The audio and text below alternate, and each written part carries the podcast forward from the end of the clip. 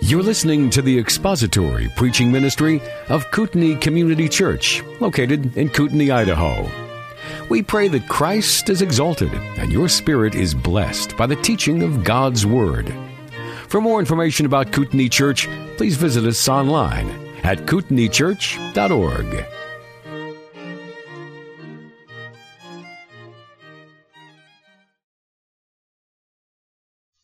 John chapter 10, verse 7.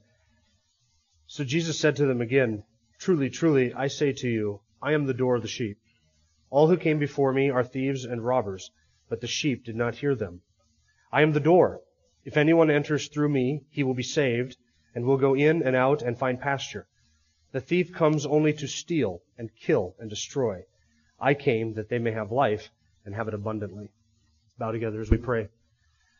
Our Father, we know and believe that when your word is rightly preached, your, your voice is truly heard. It is our desire that that might be the case here this morning, that you would open our eyes and our hearts to what is in your word. May we walk away from here with a greater appreciation for Christ and what he has done for us, and even in our hearts.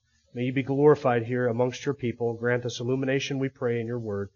In Christ's name, amen. There are two verses in the Gospels which um, I think kind of parallel this idea of Jesus being a good shepherd. Uh, there are two verses that are kind of interesting to notice uh, what is in them in the context in which they're given. And I'm going to read them to you. The first is found in Matthew 9, verse 36, where Matthew writes, Seeing the people, he, that is Jesus, felt compassion for them, because they were distressed and dispirited like sheep without a shepherd. And the second one is Mark 6, verse 34. Mark writes, When Jesus went ashore, he saw a large crowd, and he felt compassion for them, because they were like sheep without a shepherd and he began to teach them many things. There's two, I think, notable things in those verses. The first is the condition in which Jesus found the people when he came here. They were like sheep without a shepherd. Now you would think that of all the nations on the face of the earth, the nation of Israel and the Jewish people would have been people who were sheep with a shepherd. They had elders aplenty, they had Pharisees aplenty, they had religious leaders aplenty, they had spiritual experts in the law, scribes and Sadducees, all aplenty. They had almost more leaders than there were people. They had plenty of leaders, but they were still sheep without a shepherd. Because those unrighteous Pharisees never taught the people, never loved the people, never shepherded the people, never guarded them, never protected them, never walked with them in the paths of righteousness. And so the people, even though they had shepherds, they were still without shepherds. You see the double meaning there? They had spiritual shepherds, but they didn't really have spiritual shepherds. Because the spiritual shepherds did not do any of the work of spiritual shepherding. And in Mark, and this is the second thing to notice, in Mark, it's interesting to notice the response of Jesus to the condition of the people. They were sheep without a shepherd, and Mark says, so Jesus began to teach them many things. He felt compassion because they were like sheep without a shepherd, and he began to teach them many things. This was the heart of Jesus. He looked at the people and he realized these people have no shepherd. And so what did Jesus do? Start to feed their, feed the hungry? Clothe the poor? Create a welfare state? Did he do any of that? You know what he did? He began to teach them because that's what the heart of a shepherd does. Shepherds teach God's people. The primary function of a shepherd is to teach the people of God and to feed not only himself through the constant study of scripture, but to feed other people through scripture as well. That's not the only function of a shepherd, but it is the primary function of a shepherd to teach and to preach and to feed people God's word. So when Jesus saw the people as sheep without a shepherd, his heart was moved with compassion and he started teaching them because that's what they hungered for, that's what they needed being sheep without a shepherd, they lacked true spiritual teaching. And so Jesus taught them. In fact, Jesus was to the people everything that the Pharisees were not. The Pharisees were not teachers. They did not walk in righteousness. They did not love the people. They oppressed the people. And Jesus was the polar opposite of all of that.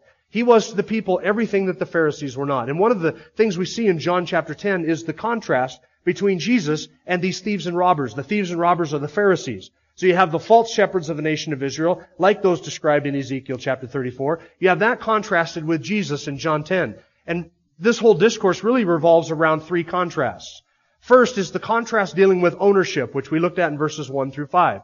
Jesus is the true owner of the sheep. Having had the sheep given to him by the Father before the foundation of the world, he owns them. He has a rightful claim to them, he doesn't have to climb up over the wall to get into the sheepfold. He just stands outside. He calls them to him because they belong to him. And they have always belonged to him because the Father gave them to him. The, the wolves and the, sorry, the, the thieves and the robbers, on the other hand, are not legitimate owners of the sheep. The only way they have access to the sheep is if they come at it through some illegitimate means. The second contrast, and that's in verses 6 through 10, is the contrast of what the shepherd, a true shepherd, provides for the sheep. The thief comes to steal and to kill and to destroy, but the good shepherd gave his life for the sheep and comes to give salvation and sustenance and abundant life. And we're going to return to this in just a second. The third contrast is verses 11 through 18, and that is what the shepherd sacrifices for the sheep. A hireling and a false shepherd does not sacrifice anything for the sheep. He's not interested in serving the sheep. He's not interested in giving anything up for the sheep. He's not interested in doing anything to the sheep except taking what does not belong to him. The good shepherd, on the other hand, lays down his life for the sheep and gives his life in the place of the sheep.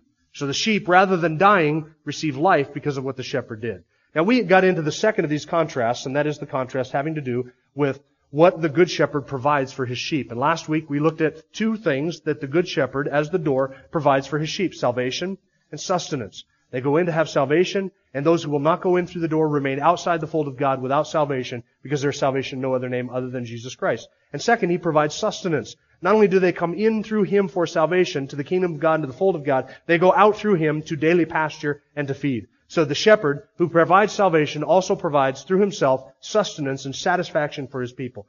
Now today we're looking at the third thing that Jesus provides for his sheep in verses 8 and 10 of John 10, and that is the abundant life.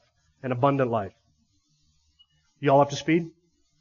Verse 8. Now there's a reason why we are combining verse 8 with verse 10, and it is because in both verses we have a description there of the thieves and the robbers. So that's why we're combining those together. Who are the thieves and the robbers? The thieves and the robbers, as I already mentioned, we saw in verse 1, Jesus is repeating something. The thieves and the robbers are the Pharisees, the false shepherds of the nation of Israel. You could have stood up in a synagogue and read Ezekiel 34 and it would have been just as relevant in the day of Jesus as it was when Ezekiel wrote it. Because the Pharisees were everything that was described in Ezekiel 34. They exploited the people. They took from the people. They destroyed the people. They oppressed the people. They dominated the people and they held them down and they robbed from them and sapped from them their spiritual life through their self-righteous works-based salvation system. They did everything that was described in Ezekiel 34, just as relevant in Jesus' day as when Ezekiel penned it. It's almost as if nothing had changed. And the more things change, the more they what? Stay the same. Right. So Ezekiel 34 was a description of the Pharisees. Now, not originally, obviously, when, when Ezekiel wrote it. But, if you wanted a description of what it was like to watch a Pharisee, Ezekiel 34 was it. They were the thieves and the robbers. They are the thieves and the robbers described in verse 1. They are the thieves and the robbers described in verse 8 and in verse 10. And it is to them that Jesus is addressing this Good Shepherd discourse. Now, what was it that the Pharisees did? Let's read verse 8 and 10 together. We covered verse 9 last week. All who came before me are thieves and robbers, but the sheep did not hear them. That reference to the sheep not hearing them is a repeat of the idea of verse 5. The sheep do not go after the voice of strangers. The Pharisees were thieves and robbers. Why did Jesus not find Peter and James and John and Matthew following after the Pharisees as their disciples? Why is that? It didn't have anything to do with the Pharisees. These men weren't interested in that. These men recognized the voice of the true shepherd when the true shepherd came and called them by name. They did not go after the Pharisees. So the thieves and the robbers, his sheep, do not follow after the thieves and the robbers. Verse 10. The thief comes only to steal and kill and destroy. I came that they may have life and have it abundantly. Now here we are going to see what the thieves and the robbers do. In verse 10, or verse 8 I should say, Jesus says something that is a bit perplexing. It's kind of a curious statement and it presents us with an interpretive challenge. Look at verse 8. All who came before me are thieves and robbers. Now that's a bit of a perplexing statement for this reason. Is Jesus intending with that statement to say that all of the spiritual leaders, all of them without exception, who came before him, were thieves and robbers who exploited the flock? Is that what Jesus was saying? It seems almost problematic in its inclusiveness, as if Jesus is saying, every spiritual leader that the nation has had prior to me has been a thief and a robber. Is that what Jesus was saying? There was actually, in the first century, after the time of Christ, in the first century, there was a group that uh, kind of came to prominence called the Gnostics. They were known as the Gnostics. And there was one small Gnostic sect who used this verse to try and show that Jesus was condemning all the spiritual leaders that the nation of Israel had ever had. And they used it to discredit the writings of the entire Old Testament, because all they wanted to do was recognize the writings of the New Testament. So they used chapter uh, 10 verse 8 to discredit all the spiritual leaders of Israel's past and the God who spoke through the Old Testament and to reject all the Old Testament books because they said, here Jesus is saying, everybody who came before him, that would be Moses and Noah and Daniel and Ezekiel and Jeremiah and all of them, a whole lot of them, all of them were corrupt. And this is Jesus condemning them. Is that what Jesus was saying? The term before can be taken in a number of facts, four different ways, but I'll just give you two of them. The term before can be taken in reference to before in time, like this event happened before this event. Or one person came in the door before another person came in the door, in reference to time. The word can also be used in reference to a place of honor or dignity. So that one person, though coming sometime after somebody else, might be before that person in terms of honor or dignity. Let me give you an example. Who came first, John the Baptist or Jesus? You know your Bible, you know John the Baptist was born six months before Jesus. So he came first in time. He was before Jesus in time. But who comes first in terms of honor and dignity and royalty and majesty? Who comes first between John the Baptist and Jesus? In that case, we would say that Jesus is before John the Baptist. That is the sense in which Jesus seems to be using the term before here. He is not saying that everybody who came prior to him in terms of time was a thief and a robber. But rather in the context, Jesus is saying there are spiritual shepherds who place themselves before me. They do not come through the door. They will not honor me. They climb up over a wall. They refuse to give to me the honor and dignity that I am due. And everybody who places themselves or comes ahead of me is a thief and a robber. And in other words, what he is saying is, there is no one before me in terms of dignity and majesty and royalty and, and to whom honor is due.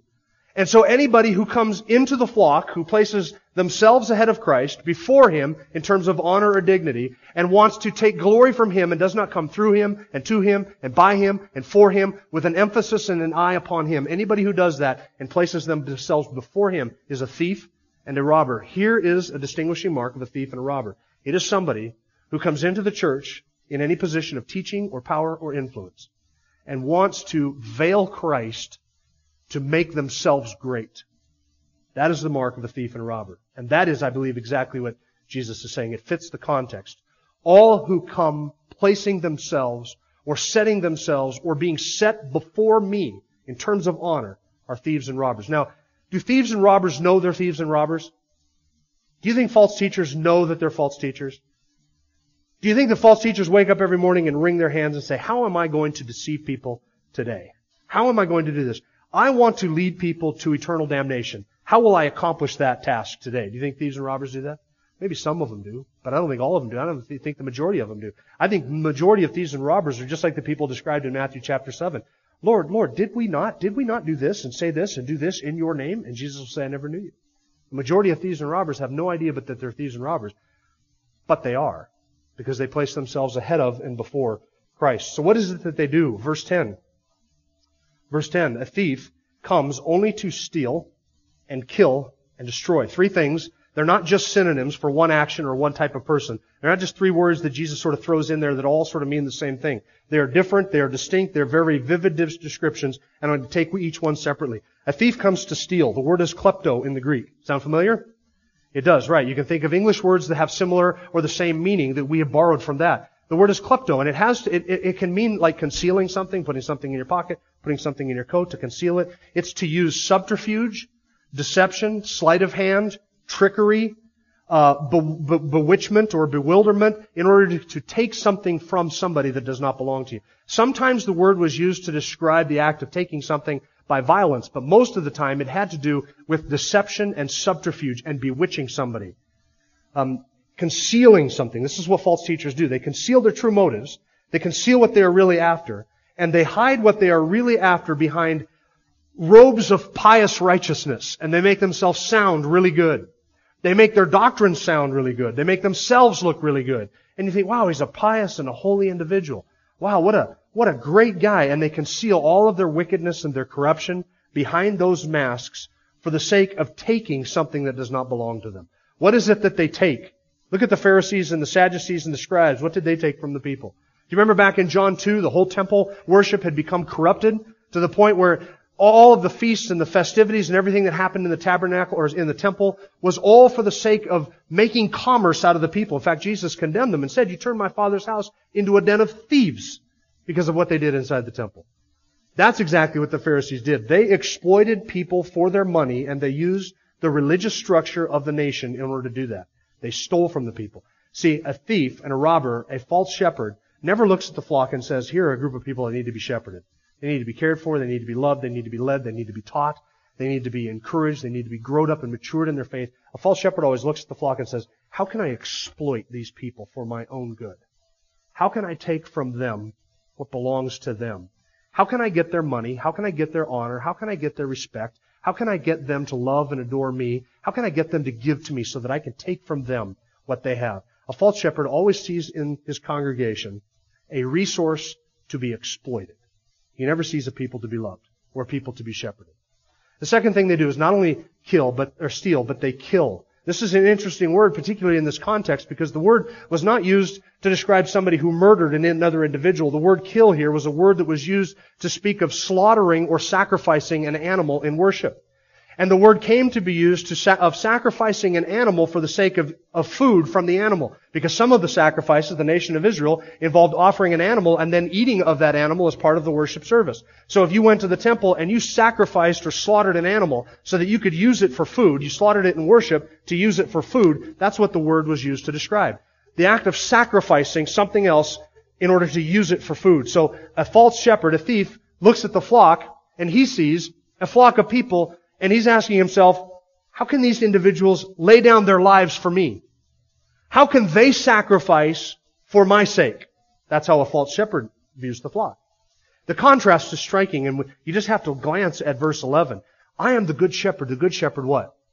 Gives his life for the sheep. The false shepherd in verse 10 looks at the sheep and says, I want them to give their lives for me. I want them to serve me. I want them to honor me. I want them to worship and give glory to me and their things. I want those people to lay down their lives for my sake. The good shepherd looks at the people and says, I will lay down my life for their sake. And that's what the Lord Jesus did. The thieves and the robbers, the Pharisees, they saw in the people a resource to be exploited, to be taken from, to be stolen from, a resource of, of people who could lay down their lives for them.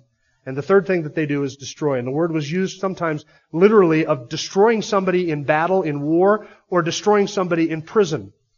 Interestingly, that word destroy can also mean perish, and sometimes it is used figuratively in that sense.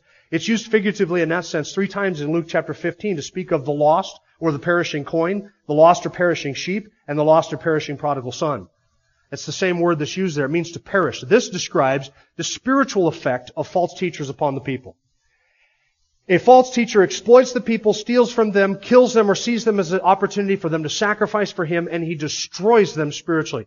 False teaching and false teachers, thieves and robbers, wreak spiritual destruction upon God's people.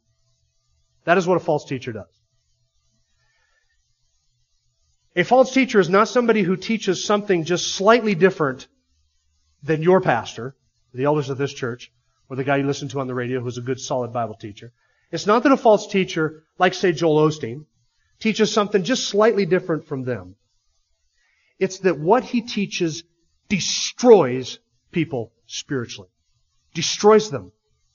They perish because they follow the nonsense of fools in their teaching. It's not this is a bit quirky, or it's just shallow, or it's just light. It is destructive. People perish because of these fools that Jesus is describing. If you followed the religious Pharisee to the grave, you would perish in your sin as a result of following them. That's the sense. They are destroyed.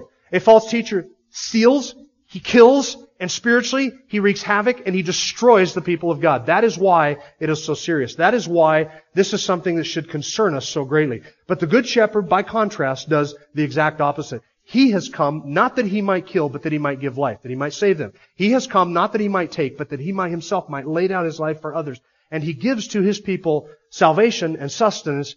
And the third thing in verse 10 of chapter 10 is the abundant life, an abundant life. Why has Jesus come? Here it is in his own words. I have come that my sheep, my people might have life and that they might have it more abundantly. Now I have a question that I need to ask you and I wish that I could take five minutes just to sit down so that you could have five minutes to just ruminate upon this before we move on. Here's the question. And you probably never asked yourself this question in connection with this verse. Listen carefully. What is the abundant life? What is the abundant life described in John 10:10? 10, 10? What is life abundant? Now I'm pausing not because I forgot where my place is at, but I'm pausing because I want you to really think this through. How would you define or describe the abundant life? Let me ask you a few more questions. Is, is this life a quality of life or a quantity of life? Or is it both? Is the abundant, is it possible to have life in salvation but not have abundant life? Is it possible for a Christian to have life but never really enter into the abundant life? What is this abundant life? What is it? How would you describe it? I'm going to give to you a few, a few, I think, false notions of abundant life, but before we do that, we just need to go back to the book of John, and I'm going to read you a few passages, and I'm going to ask you a few more questions. In the book of John, life is one of the key or major themes throughout the whole book, and we've seen this come up already so many times in the first nine and a half chapters of this book. We have seen the theme of life repeated over and over and over again. Let me give you some examples. Even in the beginning of John's Gospel, John chapter 1 verse 4, where he describes Jesus as the Word, John says, In him was life, and the life was the light of men. John chapter 3, Jesus said to Nicodemus, As Moses lifted up the serpent in the wilderness, even so must the Son of Man be lifted up, so that whoever believes in him will, may have eternal life. For God so loved the world that he gave his only begotten Son, that whosoever believes in him should not perish, but have everlasting life. In John chapter 4, Jesus said to the woman at the well, Truly, truly, I say to you, everyone who drinks of this water will thirst again, but whoever drinks of the water that I will give him shall never thirst, but the water that I give him will become in him a well of water springing up to eternal life. In John chapter 5, to the unbelieving Pharisees, Jesus said, Truly, truly, I say to you, he who hears my word and believes him who sent me has eternal life and does not come into judgment, but is passed from death into life. In John chapter 6, to the crowds, Jesus said, For this is the will of my Father, that everyone who beholds the Son and believes in him will have eternal life, and I myself will raise him up on the last day. John 6:47 Truly truly I say to you he who believes has eternal life. 651 I am the living bread that came down out of heaven. If anyone eats of this bread he will live forever, and the bread also which I will give for the life of the world is my flesh. John 7, 37 38, if anyone is thirsty, let him come to me and drink. He who believes in me, as the scripture said, from his innermost being will flow rivers, rivers of living water. And that theme of life goes all the way through the rest of the Gospel of John and culminates at the very end when John says, other things Jesus did which are not written in this book, but these things are written that you may believe that Jesus is the Christ, and that by believing you might have life in his name. It's life. Now I ask you this question. Is abundant life something other than what Jesus has already described for the last nine and a half chapters? That should be obvious, right? Or is the abundant life just one more way of describing eternal life? It is, friends, just one more way of describing eternal life. You see, when you say to, and you, will hear Christians speak this way. Listen to how Christians talk sometimes, or listen to Christian radio, which I can't do because it drives me nuts. But you listen to Christian radio or Christian TV or listen to Christians talk, and this is what you will hear. I've been a Christian, man. I was a Christian for 15 years, but I just didn't have the abundant life that Jesus was talking about. And I wanted to do this so that I could have abundant life. And now, now I've got the abundant life. Jesus said, I've come that they may have life and that they have it more abundantly. Now I got abundant life. I was a Christian for so many years. I never had that abundant life. Don't you want to have the abundant life too? I mean, you got life now, but wouldn't you like to have it really more abundantly?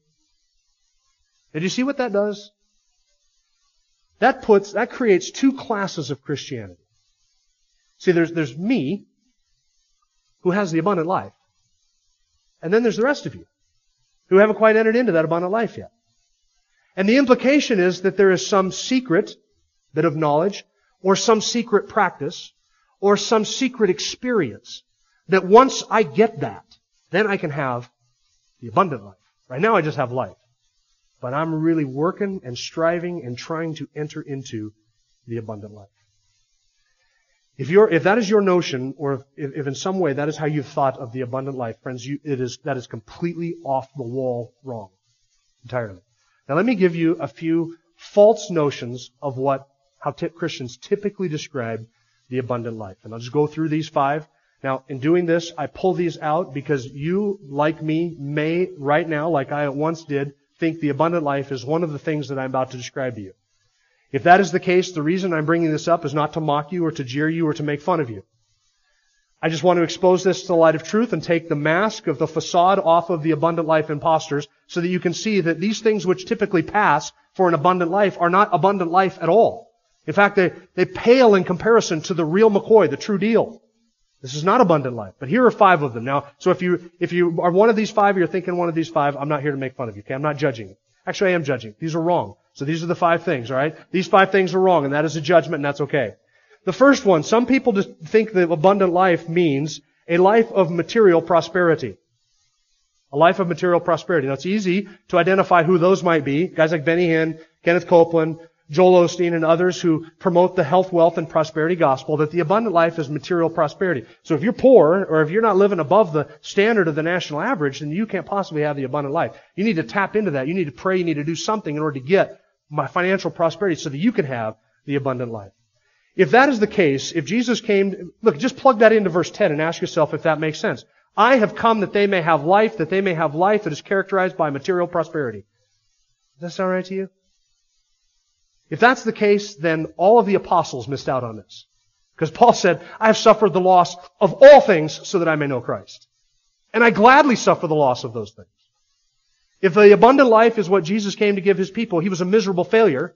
Because for 2,000 years, most of church history has been filled not with people who enjoyed financial prosperity. That, that could only then be fulfilled in our day and age, right?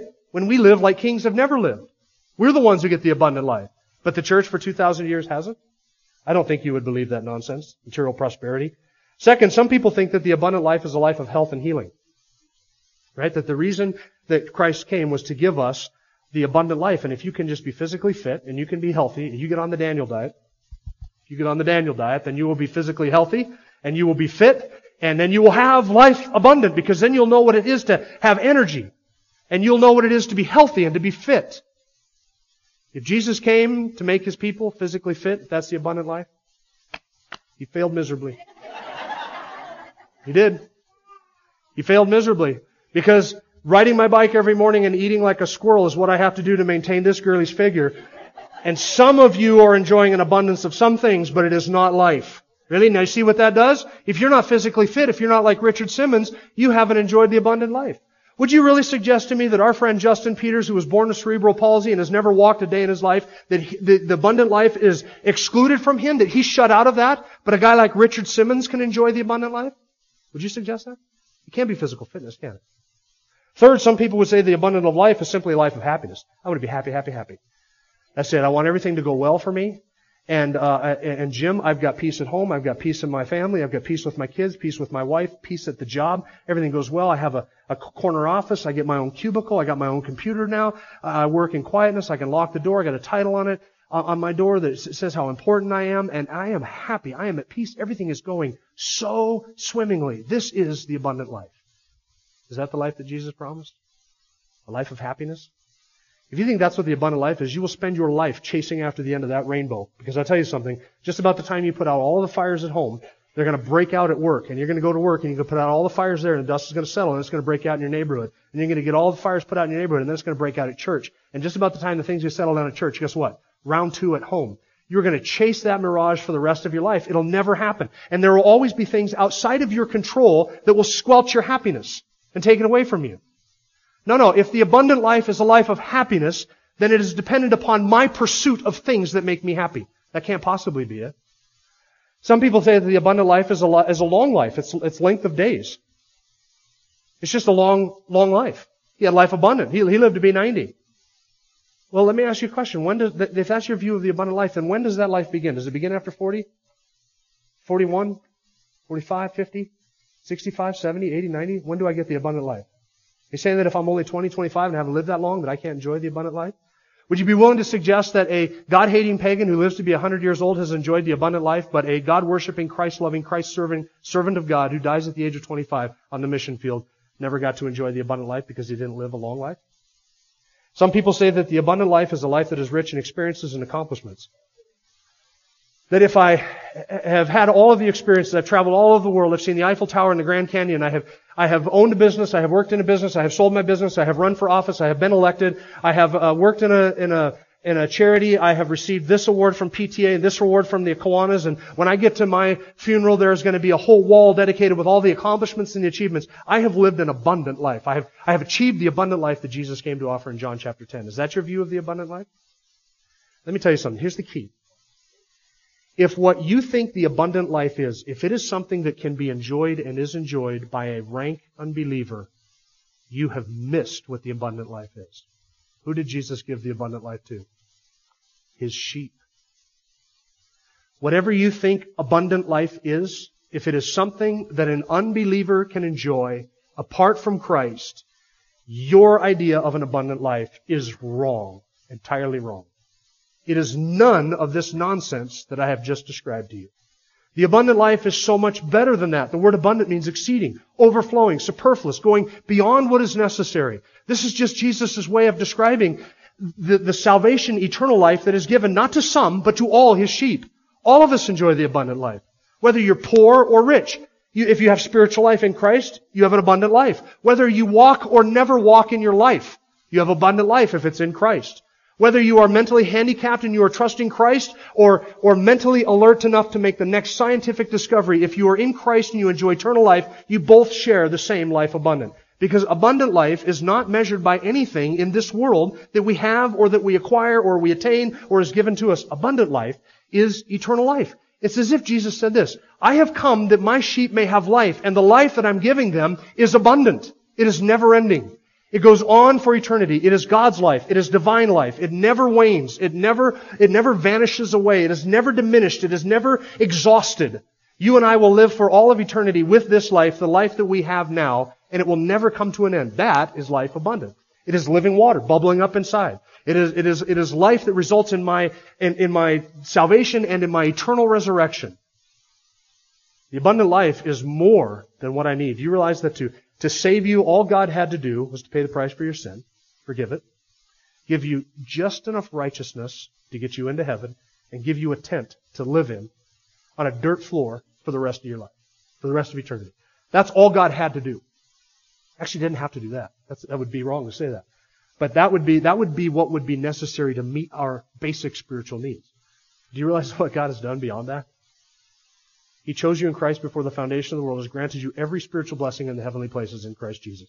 You have been adopted into his family. You have been made his child. He loves you like he loves his only son. He has given you the impeccable, blameless, spotless, eternal, infinite, glorious righteousness of Jesus Christ himself. He has put all of your sins away and has given you all of that righteousness and He has given you His Holy Spirit to live inside of you, and He has justified you and declared you righteous in His court, so you will never face His frown again.